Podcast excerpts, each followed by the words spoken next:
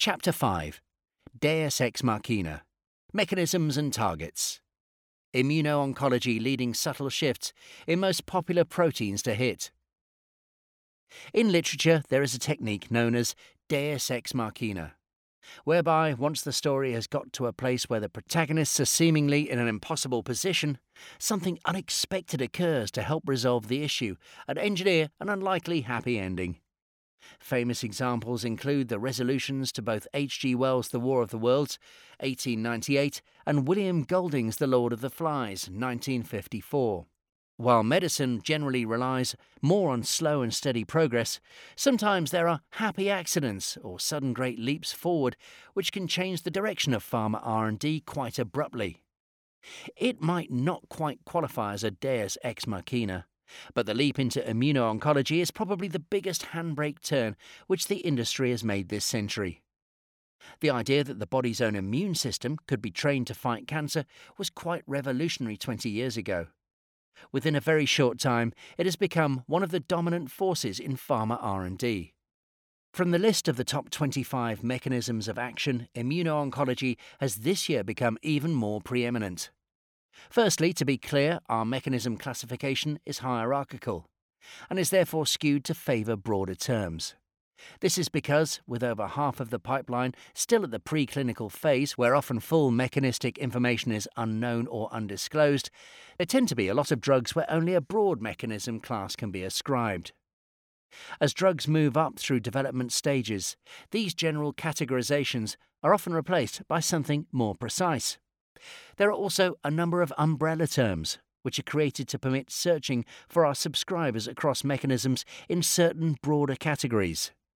The immuno-oncology IO category is one such of these and is applied to drugs in the IO class, even if more specific mechanistic information can also be ascribed, so that all IO drugs can be found in a single search. This is one of the reasons that it's also applied to so many drugs. Nevertheless, the amount of drug R&D underway which uses this still relatively new approach is remarkable. With 3,393 IO drugs in development at the start of 2023, fully 15.9%, or almost one sixth, of all drugs are using this technique.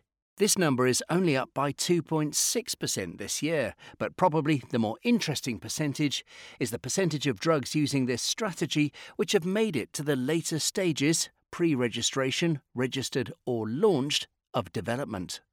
With just 2.2% of projects getting this far, the vast majority of IO drugs are still very much at the earlier stages.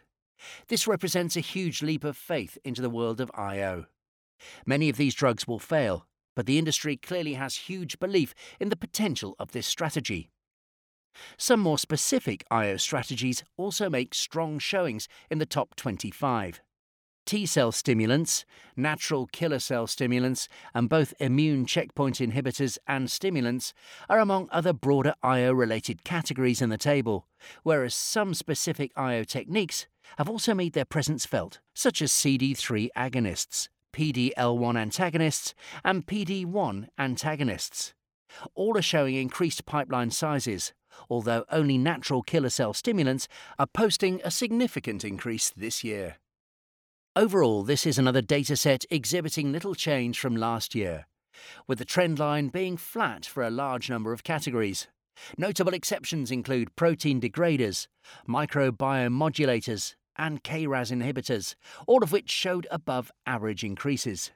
The middle of these is one of two entries joining the top 25, with the other being the return of COX2 inhibitors at number 25.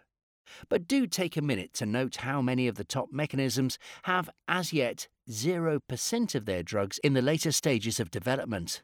The industry is certainly embarking on a fair few blind dates here. There's more to engage the reader's interest, as we look at the top 25 protein targets which drugs in development right now are hitting. Each of the targets in our classification have entries in the NCBI's gene database, which covers the gene that encodes each protein. Here we actually have a new number one, the CD274 molecule, better known as PDL1, now becomes the most targeted protein in all of drug development, further illustrating the meteoric rise of IO to dominance. It deposes the CD3E molecule, a cornerstone in the development of bispecific antibodies, which spent just one year at the summit. Its predecessor at the top spot, HER2, slips a further place to number 4, allowing another IO related target, CD19, to enter the top three. This is a target used in a large number of CAR T cell therapies. Eight of the top 10 targets, including the entire top seven, are proteins targeted in the treatment of cancer. One of these, KRAS, makes a dramatic entry into the top 10, with a 24.1% increase in the number of its candidates.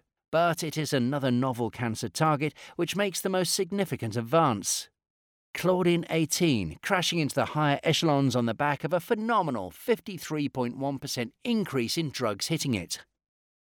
Claudin 18's isoform 2 is commonly found in gastric cancers, such as GIST, so it is a new hot target for drugs against these tumours. Elsewhere, there's a climb for another IO target, CD137, and a return to the top 25 for the more traditional transforming growth factor beta 1. Slipping down the chart is a very old target in the shape of the glucocorticoid receptor, a newer one in the COVID 19 spike protein, which falls to number 20, in the most compelling evidence yet that we are past peak coronavirus. Overall, there are lots of shifting narratives to follow within the world of drug targets. However, 2022 was less stellar in terms of the number of drug targets which were newly identified. Only 94 targets had drugs in development against them for the first time, the lowest number for five years. This also brings 2022 in as a slightly below average year for innovation, with the mean for the past 18 years coming in at 101. But this number doesn't seem to be following a particular trend, and could be just a rebound following on from two very good years.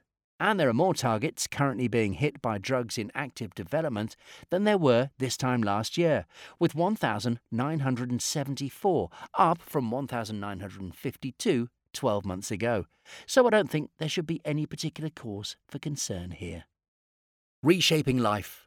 People who can say that have never understood a thing about life. They have never felt its breath, its heartbeat, however much they have seen or done. They look on it as a lump of raw material that needs to be processed by them, to be ennobled by their touch. But life is never a material, a substance to be moulded. If you want to know, life is the principle of self renewal. It is constantly renewing and remaking and changing and transfiguring itself. It is infinitely beyond your or my obtuse theories about it. Boris Pasternak, Dr. Zhivago, 1957.